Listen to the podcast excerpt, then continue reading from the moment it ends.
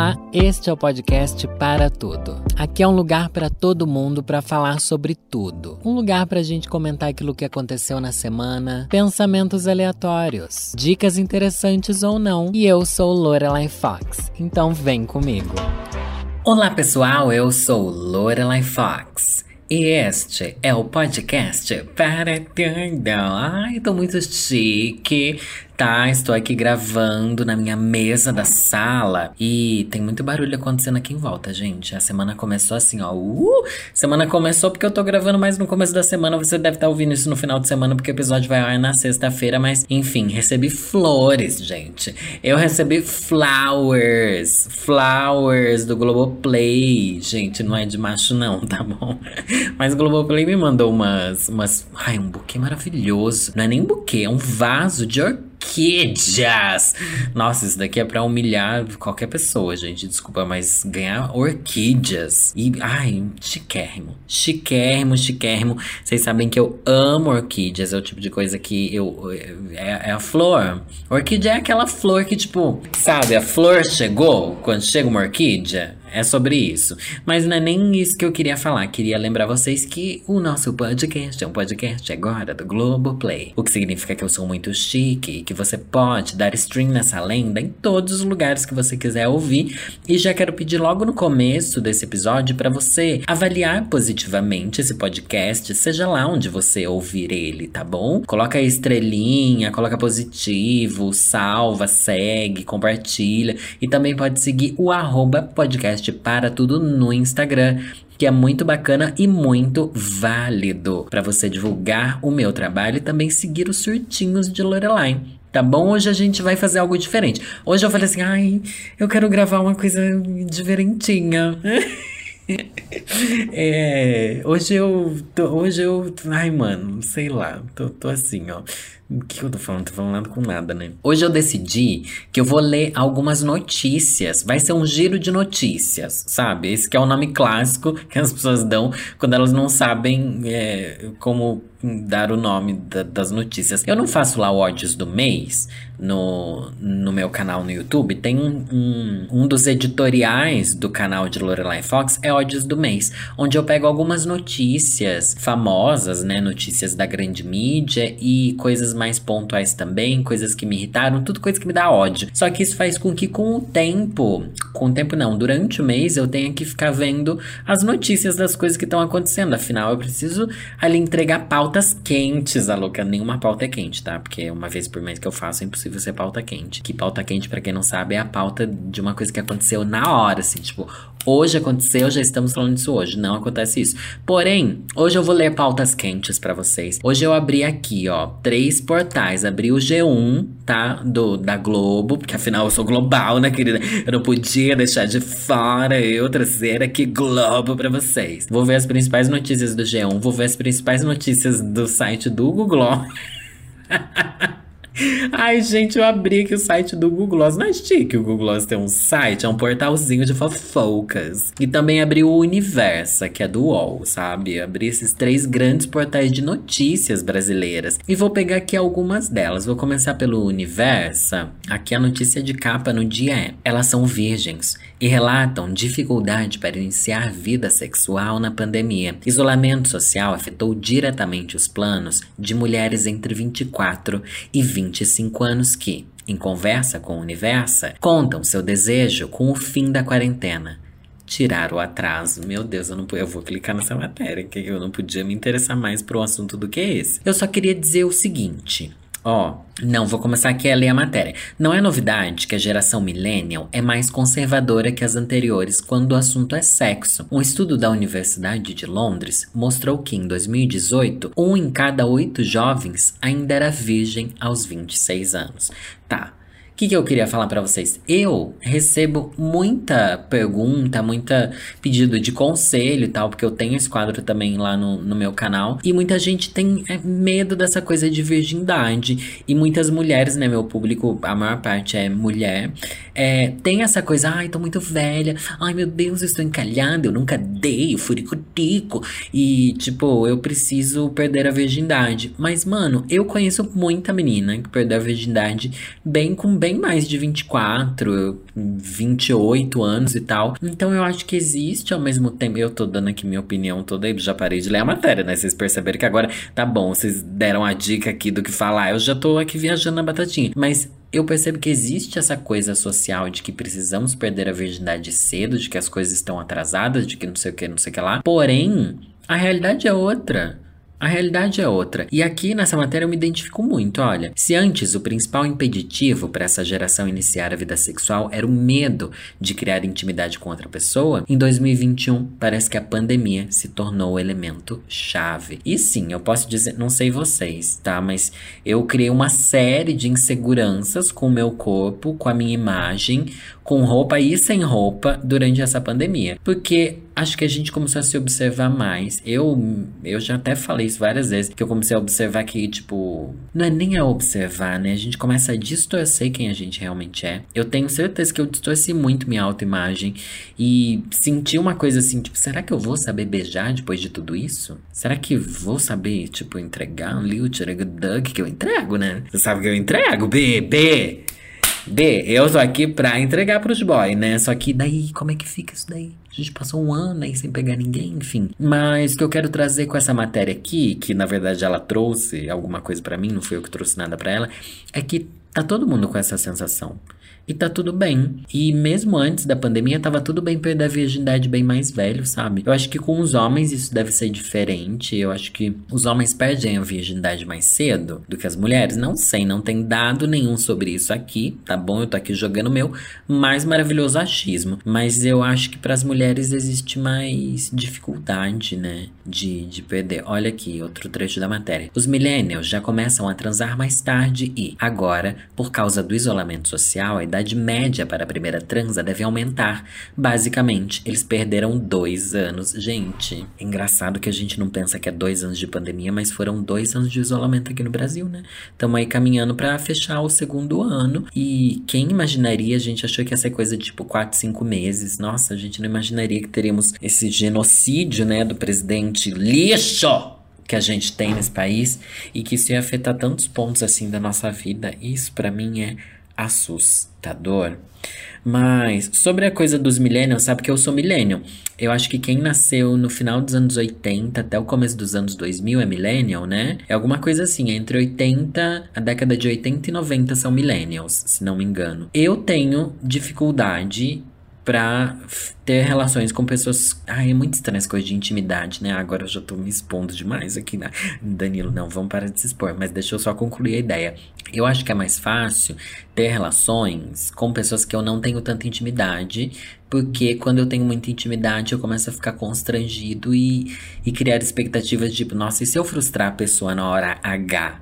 para usar um termo assim bem millennial, na hora H eu frustrar a pessoa e tipo para mim é mais fácil pegar alguém do aplicativo que chega aqui, já vai papum e quando começa a criar mais intimidade, eu fico mais tímido. Ai, não sei se isso tem a ver com millennial. Vamos pegar outra notícia aqui pra gente ver? Vou agora lá pro Google Gloss. O Google Gloss, o Google Gloss. O Diabo Veste Prada. Anne Hathaway lutou muito para conseguir papel rejeitado três vezes por outra estrela. Saiba como. Ah, isso daqui é uma história velha, né? Por que, que eles estão postando isso agora? Porque parece que talvez tenha uma continuidade, né? Do Diabo Veste Prada. Uma continuidade não, né? Uma continuação, burra. Ó, todo mundo quer ser como nós. Como não lembrar do icônico longa O Diabo Veste Prada que marcou uma geração quando foi lançado lá em 2006? A revista Entertainment Weekly, Weekly, é assim que fala, Weekly, Weekly, Weekly, é, louca, reuniu pela primeira vez desde a estreia as estrelas do filme para conversar sobre os bastidores da produção. Tá, cadê a parte da Anne Hathaway aqui? Deixa eu ver. O estúdio queria contratar uma atriz que estivesse estabilizada em filmes dramáticos. Na época, Anne tinha um histórico de produções mais adolescentes, como Diário de Princesa e Uma Garota Encantada. Atrizes como Rachel McAdams, Scarlett... Ai, gente, ia ser Scarlett Johansson. A Scarlett Johansson ia pegar esse também. Qualquer papel tá pegando. Vamos fazer filme, vamos fazer. É, vamos fazer. Coloca aqui: Scarlett Johansson, Natalie Portman, Kate Hudson, Kirsten Dunst foram pensadas para o Diabo Veste Prada. Nós começamos a negociar com a Anne para fazer um acordo, mas isso não caiu bem com o estúdio. Nós oferecemos o papel para Rachel McAdams três vezes. O estúdio estava determinado a tê-la e ela estava determinada a não fazer o filme. Gente, por que, que ela não queria fazer o filme do Diabo Veste Prada? É o sonho de qualquer pessoa ser aquela personagem no filme. Se bem que, na verdade, o sonho de qualquer pessoa era ser a Mary Streep, né? V vamos falar que a Mary, na verdade, é a protagonistona desse filme. O filme falou comigo, me fez sentir. Era sobre um assunto que eu levo muito a sério, mas de uma maneira maravilhosa, divertida e alegre relembrou Anne, que não desistiu do papel e acabou o conquistando. E isso mesmo, gente. É isso que eu falo. Não desista dos seus sonhos. Mentira, eu tenho até vídeo falando pra gente desistir dos próprios sonhos.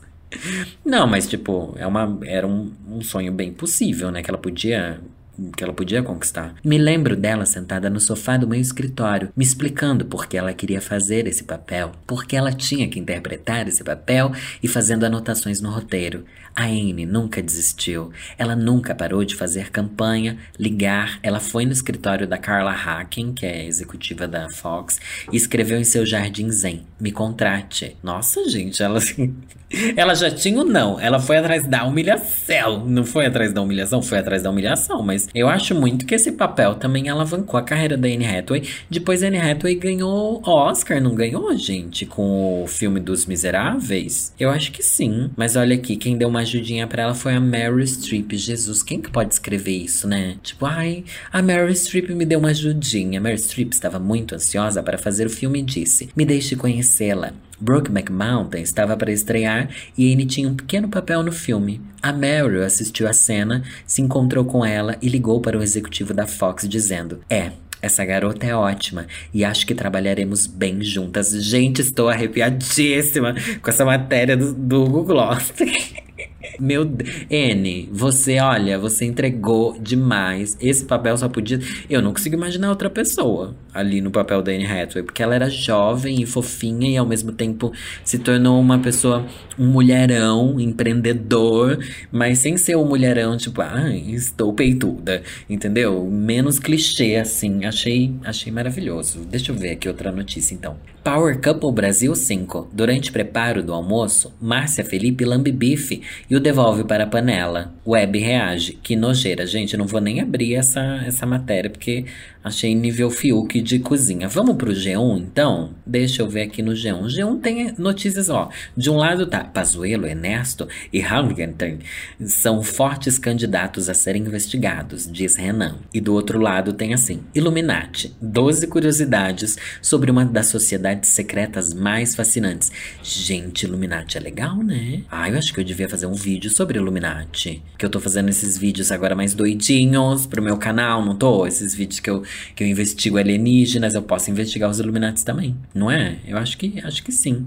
Casal se reencontra após 20 anos e refaz foto de beijo apaixonado. Vou entrar só para passar raiva. Mas gente, ao contrário do que vocês pensam, eu não tenho raiva de casal feliz não. Eu tenho raiva de casal biscoiteiro que nitidamente está fazendo coisa só pelos likes. Isso todo mundo tem, mas na verdade não tem nem a ver com o casal, né? Tem a ver com qualquer pessoa que é biscoiteira e faz coisas só pelos likes. Mas casais felizes que no Dia dos Namorados realmente mostram sua afetividade, sabe? Eu acho que, que é, é isso. Tem que amar, tem que amar e ser amado. A gente normaliza tanto ódio, né? Olha só, já viajei aqui numa história na minha cabeça. Porque isso é uma coisa que eu penso há alguns anos e tal. Ai, você precisa ter cuidado para falar que ama alguém. Você não pode assumir que está apaixonado. A palavra amor está. É, como é que fala? Que é. Quando a coisa fica muito popular, assim. Quando ela fica. É, que a palavra aí tá, tá aí na boca de qualquer um e perdeu o real sentido. Mano, melhor tá todo mundo falando que ama as coisas, por mais que seja um exagero, do que falando que odeia as coisas, né? Eu acho que é isso. Tipo, você amar seus amigos, você amar o seu trabalho, você amar as coisas, dizer que ama, tipo, eu te amo, sabe? É melhor do que começar a normalizar o odeio e a gente tem muito mais facilidade para falar que odeia coisas do que que ama, né? Para você odiar alguém, tipo, nossa, eu passei 20 minutos com a pessoa, já odeio ela. Mas, tipo, e você espera meses para dizer que ama alguém quando você tá num relacionamento. Ah, eu acho tudo muito estranho. A gente tem uns medos assim, uma, uns valores invertidos. Vamos ver. Após 20 anos sem contato, o casal se reencontra no Dia dos Namorados. Sempre foi amor da minha vida. Ai, que bonitinho. O casal sempre tentou se unir novamente, mas o caminhoneiro Jeová Guzmão só conseguiu localizar Joselita Saboia nossa, tá caindo o mundo aqui, gente, desculpa. Só conseguiu localizar Joselita Saboia nas redes sociais em 2021. E o povo fala que o Facebook não serve para nada. Certeza que foi no Facebook, porque é bem uma história de Facebook. Deixa eu ver. O reencontro do casal não poderia ter acontecido em um dia mais romântico. Depois de 20 anos sem contato, os dois se viram novamente neste sábado, em Teresina, onde haviam se conhecido. A mulher contou que ele sempre foi o amor da sua vida. A história começou quando os dois tinham cerca de 30 anos. Josie, como é mais conhecida, havia se separado e tinha dois filhos. Ela montou uma churrascaria. Olha, o cara ainda aproveitou que vai comer o churrascão ali. Ai, que delícia. Ai, gente, como eu queria um churrasco. Eu tava vendo no limite ontem. Ai, gente, não. Porque eles ganharam uma prova, eles ganharam um churrasco. Gente, eu senti o sabor daquela carne na boca do arcrebiano. Ver ele comendo churrasquinho ali o queijo coalho, nossa, chega a manteiga derrete. Minha boca tá salivando gravando isso. Um churrasquinho ali pronto, um arroz, um vinagrete, uma farofa. Meu Deus, meu Deus, Bolsonaro, você precisa cair. Eu preciso de um churrasco com os meus amigos. Meu Deus do céu. Churrasco é uma coisa muito gostosa, gente. Mas enfim, a mulher lá tem a churrascaria e daí beleza. Ele vinha fazer entregas de materiais no Piauí e acabava parando na minha churrascaria. Foi amor à primeira vista. Ele sempre vinha e nós viemos, vivemos esse amor por alguns meses. Contou, ai que bonitinha, gente, é isso aí. Se permitir amar alguém que vem, talvez vá embora, mas viver aquele momento. Lembra que eu falei sobre a felicidade como um mau presságio? O. Nossa, eu falei isso acho que no episódio anterior, ou no não sei em qual dos episódios, mas enfim. O antídoto pra felicidade como mal presságio, que é essa coisa tipo, ai, ele vem me ver, mas vai acabar, porque quando acontece uma coisa boa, tudo vai dar ruim, não sei o que lá, não sei o que lá. O antídoto para isso é ser grato. Então, em vez de olhar pra, pra história assim, tipo, nossa, ele vem, mas ele vai embora, pelo menos ele vem. Sou grato pelos momentos que ele tá aqui. Uma história belíssima essa daqui do G1 de Piauí, gente. O romance foi interrompido quando Josi precisou fechar o restaurante. Ah, não tinha mais churrasco pro boy, eles não voltam mais, é isso? Ai, Josi, você toma cuidado aí com o que tá acontecendo aqui. Tá, daí aqui ele fala que ela usou. O Jeová usou o Facebook para buscar a amada. Eu procurava por ela sempre nas redes sociais, mas não achava. Só agora consegui localizar e marcamos de nos encontrar, contou o caminhoneiro. Ai que bonitinhos os dois, gente. Várias fotos românticas deles aqui. Achei uma fofura. Planos de ficarem juntos. Ai, será que vai rolar? Não sei. Eu acho que eu vou deixar em aberto aqui. Não vou terminar de ler essa história pra gente imaginar o que será que vai acontecer. Não, vou terminar assim porque eu tô curiosa. É, Josie disse que o reencontro foi emocionante que o casal pretende viver junto a partir de agora. Nas últimas duas décadas, ela chegou a ter um relacionamento, mas não se casou. Jeová, que pretende se mudar para Teresina, não teve filhos. Estou muito feliz, emocionada, porque sempre esperei por ele. Nunca esqueci dele. Sempre foi o amor da minha vida. Quando chegou a mensagem dele, eu até me emocionei, porque eu também sempre procurei por ele. Gente, sabe o que, que é isso que eu tô aqui falando para você, lendo essa notícia do G1? É que, tipo, a vida sempre surpreende. Isso é uma coisa que eu trago para mim, é uma das lições que eu aprendi no livro da Dani People, que a Dani People tem a biografia dela que é maravilhosa, que eu já fiz um vídeo sobre isso lá no meu canal. É, nossa, tá passando mil caminhões aqui na rua, gente. Vou fingir fingir que eu coloquei esse áudio de caminhão no fundo para meio que climatizar o podcast, mas na verdade é, sei lá, o que tá acontecendo lá fora. Mas o que eu falo para vocês é: a vida sempre pode surpreender. Sabe? A gente. Nossa, a quantidade de mensagens que eu recebo de gente falando que. Ai, eu tô perdido. Ai, eu não sei o que fazer. Ai, já deu tudo errado. Ai, eu vou desistir. Ai, minha profissão. Ai, não sei o que lá. Mano, a vida sempre pode de, de fazer um, uma reviravolta de 180 graus, para não dizer 360. Mas e a vida é isso. Eu gosto muito dessas histórias assim, de que você tem que continuar vivendo e estando aberto às possibilidades das coisas acontecerem, sabe? Eu acho que a beleza da vida tá muito nisso. Eu falo isso pela minha história no YouTube, gente, porque se você me contasse, ah, quando eu tinha 28 anos de idade, sabe? Que todo mundo fala assim, nossa, eu tô com quase 30, é, não tem mais o que a vida acontecer, sabe? Não tem nada reservado para mim. É, mano, não é assim, sabe? eu me joguei, criei uma coisa louca da minha cabeça, que foi meu canal no YouTube. Claro que louca com bastante consciência, porque eu não deixei meu outro emprego, não, não, não fiz uma loucura, mas me permiti viver outras coisas, outros sonhos, outras experiências. E aí, nossa, aí Daí parece que aí minha vida começou de verdade. Quando eu tinha lá meus 28. E posso considerar que meu canal do YouTube só deu certo mesmo. Que eu comecei a me manter com ele depois dos 30, sabe, gente? Então. E, e agora eu penso assim: nossa, mas eu tô agora no auge da minha vida. Certeza que nunca vai ficar melhor que isso. Mentira! Porque o que é melhor também, né, para mim agora com 30 vai ser diferente do que é o melhor que pode acontecer para mim com 40. Às vezes com 40 eu não ia nem pensar em querer me tornar youtuber, mas ia ter outra história da minha vida que eu ia querer viver e que se eu tivesse aberto, me permitindo para isso, aconteceria, sabe? Eu acredito muito nisso.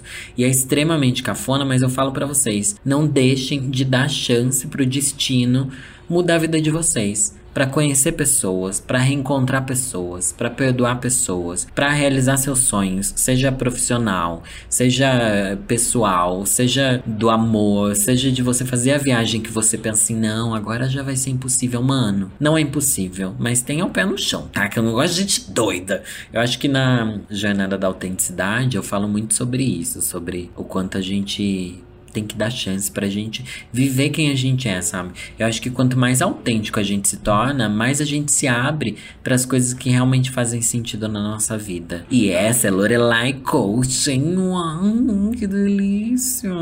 Todo que tentando achar outras notícias, a gente só tem desgraça que acontecendo, hein? É gente que morre, é gente que, que não sei o que Ai, que coisa pesada. Vamos ver aqui no G-Show, então. Que G-Show é mais leve, né? Que é mais nível Google Gloss, assim. A avó de Caio Blá volta a dar bronca no neto. Ai, o que, que aconteceu com o Caio Blá? Adoro quando alguma avó viraliza, assim. A avó de Caio Blá, Dona Janete, ficou famosa após o cantor compartilhar nas redes sociais um áudio em que ela dá uma bronca no artista por causa do tamanho da sua barba. Por causa do tamanho da sua barba, bicha. Em entrevista ao encontro, a veterana afirmou: Eu adoro essas coisas de jornalista, porque eles não podem repetir palavras, entendeu? Jornalista, gente, se você é jornalista, eu admiro muito seu trabalho, admiro e sei que a gente tá num país que não valoriza o quanto vocês são maravilhosos. Mas olha aqui que é um texto bonitinho. Primeiro ele falou assim: a avó. Daí para dizer que ela é uma mulher mais velha, sem falar que ela é velha, colocaram a veterana. Ai, que bonito, uma escolha bonita de palavra. Ah, essas coisas me encantam, gente. Enfim, a veterana afirmou que não esperava que o neto fosse tornar público seu puxão de orelha e que o artista nem sempre segue seus conselhos. Nem sempre ele ouve. Ai, a vovozinha aqui falando, ela tem muito cara de Lorelai, gente. Vamos ver. Mas dessa vez falei tudo que eu tinha que falar. Você acredita que ele não me deu uma resposta? Eu acredito, amiga, porque eu também não respondo ninguém. Às vezes eu deixo minha mãe no vácuo, porém minha mãe me deixa mais no vácuo do que eu deixo ela. Isso é uma verdade. Achei que ele não tivesse gostado. Jamais ia imaginar que ele ia colocar isso no Insta. Fiquei chocada. Ai, bonitinha. Não vou colocar o áudio aqui porque momento não, não faz sentido, né? Ana Maria parabeniza Tiago Leifert no comando do Domingão do Faustão. Gente, o que, que aconteceu? O Faustão já abandonou mesmo o Domingão, gente? Apresentador, apresentadora afirmou que Faustão está bem e mandou recado para o amigo. Peraí, deixa eu entender a história do Faustão. Ana Maria Braga abriu mais você elogiando a performance de Tiago Leifert no comando do Domingão do Faustão. Por causa de uma infecção urinária, gente, isso é outra coisa que os famosos sofrem, né? Fica aí tudo aberto a vida dele. Eu, eu ficaria constrangido de todo mundo saber que eu tô com uma infecção urinária, porém, agora parando para pensar, eu acho que é o tipo de coisa que eu falaria nos stories. Ai, gente, tô com uma infecção urinária, não vou poder gravar vídeo. Tá, Faustão não conseguiu gravar o programa e a atração foi ao ar pela primeira vez em 32 anos sem um anfitrião. O apresentador do BBB foi escalado pelo próprio veterano para cumprir a missão. Ah, tá bom, foi o Faustão que escolheu. Aham, uhum. vocês já estão aí. Ô, dona, dona Globo, agora que eu sou global, eu quero informações de dentro dessa cúpula tá bom? Porque eu certeza, certeza que é porque eles querem colocar o Thiago Leifert apresentando o Domingão. Domingão do Tiagão, vai ser assim. Porque dizem que o, o Faustão vai sair da Globo e vai pra Band, alguma coisa assim, não é? Que saíram notícias sobre isso. Ai, eu tô amando essas fofocas. A Ana Maria tava belíssima, com o cabelo todo espetado. Eu amo quando ela espeta bastante o cabelo aqui. Vamos voltar lá pro Universo. Ó, o Universo tá cheio de matérias aqui de relacionamento tá bom? Mas eu não vou pegar essa matéria de relacionamento, não, pra, pra, pra ler. Olha, um romance que começou aos 60 e agora espera a segunda dose da vacina. Outra aqui, é possível encontrar o amor na pandemia? Esses casais provam que sim. Como fica a relação quando um dos dois passa pela transição de gênero? E pipipi, popopô. Não vou escolher uma aqui, gente, que eu, eu vou clicar. Se for ruim a matéria, você desculpa aí a, a editoria. Mas, ó, ela empreendeu aos 12 anos com mil reais e já faturou mais de um milhão. Gente, será que é propaganda isso? Ai, o que a gente tem que fazer um dia é clicar naquelas propagandas, sabe? Que, que aparecem umas notícias assim que você pensa assim, isso daí é meio bizarro demais. E na verdade é uns clickbait para você cair num site e gerar, gerar lucro para as pessoas que quando você entra no site e também acho que sempre entram uns vírus no seu computador. Vamos ver essa mina aqui, deixa eu ver. Tranquilidade e muita disposição e foco marcam o perfil da influencer e empresária Isabela Mate, de 22 22 anos. Gente, ela tem 22 anos e já fez um milhão. Ai, meu Deus. Mãe de Léo, de dois anos, e de Maia, de um mês, ela concilia maternidade e carreira com leveza. Na cara de toda a população brasileira. Também é rica.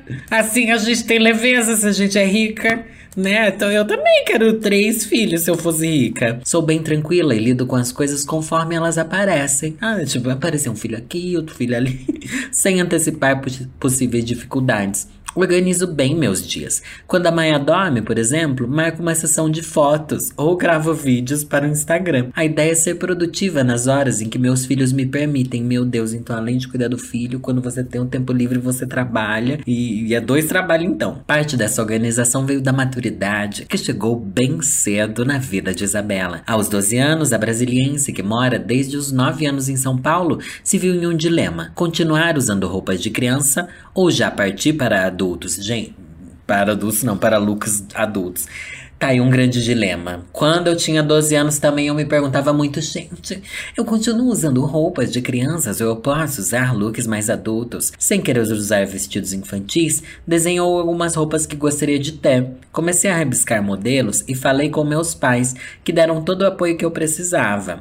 Com um investimento de mil reais cedido por seu pai, meu Deus, com 12 anos meu pai me desse mil reais.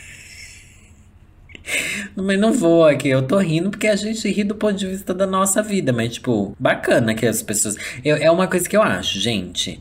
Ser rico não é problema nenhum. A questão é o que, que você faz com essa riqueza e para onde você está caminhando com a sua vida e qual a sua, a, a sua consciência de classe, sabe? Eu acho que o que falta nas pessoas ricas é consciência de classe. É isso. Seu pai te deu mil reais, te favoreceu, sabe? Se você é privilegiadíssima a esse ponto, mano, aproveita. Cria uma vida legal, faz uma coisa legal, valoriza seu dinheiro, valoriza o trabalho, valoriza o legado que você tem dos seus pais e não se torna um babaca. E pelo visto, a Isabela não se tornou uma babaca. Começou a pesquisar sobre o processo de produção, costura e tecidos. Gente, com 12 anos. Aos 14, Isabela alcançou o primeiro milhão. Gente, eu tô... Ai, não é possível. Hoje a loja conta com mais de 120 mil clientes cadastrados e veste celebridades como Jade Seba e Alice Wegman. Divulgação boca a boca e desenhos de boneco palito. Que marca que é essa que essa menina tem? Ela criou a Chanel? Nossa, tô chocada. A matéria é imensa. Eu queria até ler, mas eu acho que já me senti humilhado mesmo aqui só no headline. Já não precisa ir muito mais além do que isso. Ela saiu, olha assim, eu tô aqui mais embaixo na matéria. Como parte do reconhecimento de seu trabalho, em 2018, Isabela entrou para a lista Forbes 13. É 30. Ai, eu não sei falar 30 em inglês. Under 30, tá bom? Vou, vou falar o número. Aquele que é a lista de jovens hum, com menos de 30 que são é, ricos, tá? Meu sonho era entrar nisso. Meu sonho era ser rico, na verdade, né? Pra poder entrar nisso. Não precisava nem ter os 30. Mas tudo bem. Ranking que destaca personalidades abaixo dos 30 anos que revolucionam os negócios e transformam o mundo. Ah, tem isso. Under 30. 30, 30. Você não precisa ser rico, né? Você só precisa ter um destaque em, algum, em alguma área. São 10 anos de trajetória de trabalho afirma. Segundo ela, para ter sucesso no mundo digital, é essencial ter isso em mente. Muita gente quer trabalhar na internet e, ao ver pessoas despontando muito rápido, acha que é um caminho simples e acaba desistindo na primeira dificuldade. Mas, para a maioria das pessoas, não é assim. É uma construção diária e que leva tempo. Isabela, olha, você me ganhou, porque realmente eu é isso que eu falei, ó. Uma pessoa que é privilegiada, mas soube usar o privilégio com inteligência e deu uma lição aqui que eu acho que é importantíssima. Mano, redes sociais é uma construção constante. Eu tô há seis anos ainda construindo algo que eu sei que no futuro vai ser maior, sabe? E nada é de uma hora pra outra. Sem contar que eu tô há 16 anos como drag, né? Que também é uma construção bem mais longa. Mas uma coisa que eu aprendi sobre isso também é que tem a ver com aquilo que eu falei sobre a vida, reservar coisas, a gente não desistir, correr atrás dos sonhos, blá blá blá. Tô muito coaching hoje. Péssima, detestei. Lorelai hoje. Mas eu li isso também no livro da, da Camila Coutinho. Ela tem um livro contando a trajetória dela e ela fala, ela fala muito isso. Ela não é tipo, ai, a família é pobre, eu consegui ficar famosa. Não, ela falava que o pai dela ajudou muito ela, que é, ele ajudava com a influência, ela conseguir acessar pessoas e tal, e não sei o que lá. Eu acho que isso que é legal, sabe? Você não precisa fingir que, ai, meu Deus, tudo é sofrido e não sei o que lá, não sei o que lá. Não, admita que as pessoas te ajudaram e é incrível, sabe? Saber que você construiu algo ainda maior do que o que as pessoas que te ajudaram tinham para te oferecer. Eu acho que é isso. Acho que eu já li aqui. Só, eu posso terminar lendo horóscopo? Porque eu acho que tem um giro de notícias sem horóscopo, não faz sentido, né? Horóscopo da semana, será? Vou ver aqui no universo horóscopo como é que é. A semana começa com uma onda energética que estimula e encoraja você, de Ares. Mas essa semana, vocês vão ouvir o podcast, né, no final da semana. Ah, eu quero o horóscopo do mês, então. Dinheiro em junho, vou clicar aqui nessa matéria. Dinheiro em junho, já que o assunto é a menina que investiu mil reais e fez um milhão quando tinha 14 anos. Eu sei que soa um pouco invejoso isso, talvez seja, não vou mentir não, tá bom? Mas é, sou meio invejosa assim. Para Ares, juro, junho será um mês desafiador no campo financeiro, justamente por causa de uma dificuldade em planejar os próximos meses. E Ariano vão ficar pobre, né? Já entendemos aqui. Para Touro, junho anuncia um período de muita movimentação nos campos financeiro e profissional. O tempo trouxe mudanças internas importantes para você. Bacana, Gêmeos, chegamos aqui. O cenário astrológico astrológico de junho será desafiador do ponto de vista financeiro. Gêmeos não vai dar certo, então, pelo visto, né? Por se tratar de uma condição coletiva, não há muito o que se fazer. Ai, gente, que dó do geminiano. Geminiano, esse mês aí perdeu dinheiro. Câncer. Saturno e Urano em tensão. Ai, como que os planetas ficam em tensão, né, gente? Eu não me conformo. Na primeira quinzena, alertam para um cenário de indeterminação. Indeterminação, nem sabia que existia essa palavra. No campo profissional, principalmente devido a dificuldades que impedem planejamento de médio e longo prazo. É, se souber. Tá, é isso, não entendi nada. Gente, os horóscopos, às vezes, a gente fala umas coisas que a gente pensa, nossa, o que foi que disse, sabe? Eu não entendi. Leão. Os astros indicam que junho não será o momento de muitos avanços no campo profissional. Pobrezinha.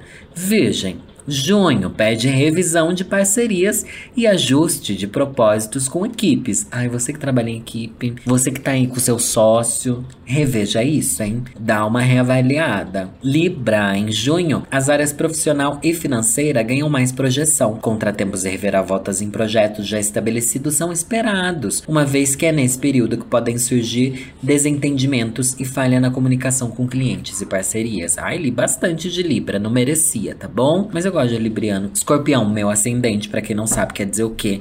Quer dizer que na cama, querida. Aquela, né? Do nada. Mas vamos lá. Até a terceira semana para Escorpião, o melhor que você tem a fazer é ir devagar com os planos profissionais. Gente, para nenhum signo vai dar dinheiro. Se o aquário que não der dinheiro, nunca mais leio horóscopo aqui. Sagitário, Mercúrio retrógrado em Gêmeos durante boa parte do mês oferece a você uma chance de rever parcerias e negociar melhor com clientes. Quem sabe você não consegue trazer de volta clientes que não estão mais com você. Ai. Ai, eu quero um nenenzão de volta. Hum, nada a ver com cliente, né? Eu não sou garota de programa ainda. Capricórnio, nos primeiros dias do mês, revise os gastos e evite se arriscar financeiramente. Tarde demais, né? Porque eu tô dando essa notícia aqui no final do mês, mas então você já se deu mal, Capricorniano. Devia ter trazido o horóscopo. Ai, talvez eu comece a fazer isso. No começo do mês eu trazia o horóscopo. No meu canal já prometi que ia fazer isso, mas menti, né? Porque eu não tenho paciência. Aquário, vamos ver que esse daqui é meu, eu vou ler tudo.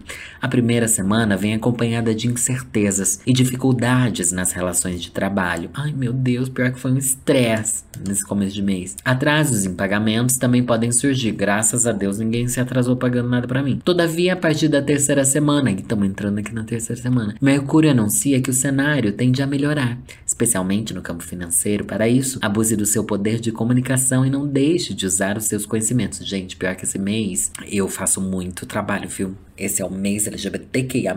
Então, Lorelai Fox tem muita publi, tem muita publi, tem muita palestra para fazer empresa. Gente, fiz 400 mil palestras esse mês. Olha, em nome do Senhor, obrigado, abençoa. Peixes, no campo financeiro, será necessário exercitar a clareza para manter sob controle tanto as questões financeiras quanto aquelas relacionadas a chefias e sociedades. Acabou o horóscopo aqui porque são só 12 signos. Minha vontade era eu ter embaralhado aqui, tipo, eu li o que que era sobre peixes, mas falei dizendo que era sagitário, sabe? Para você pensar assim, nossa, realmente bateu muito comigo. E depois no final eu revelava e provava para você que tudo pode bater para todo mundo, entendeu? Bate para mim, bate para você. Mas não quis enganar a audiência, né? A essa altura do campeonato. Gente, acho que já estourei o tempo limite do meu podcast. E hoje vou acabar o podcast assim. Hoje já li demais. Não vou ler poesia aqui hoje. Deixa a poesia pro próximo episódio. É, não se esqueça também de seguir nas redes sociais, arroba podcast para tudo. E se você tem histórias de terror, Quer conselhos sobre família ou conselhos amorosos? Envie um e-mail para podcastparatudo@gmail.com. Também siga o podcast no Instagram, arroba podcast para tudo. E siga Lorelai Fox e curta minhas publis, porque eu preciso pagar minhas contas, tá bom? O horóscopo aqui falou que eu ia conseguir, mas eu só consigo se você me ajudar, tá bom? Um beijo e é nessa que eu vou.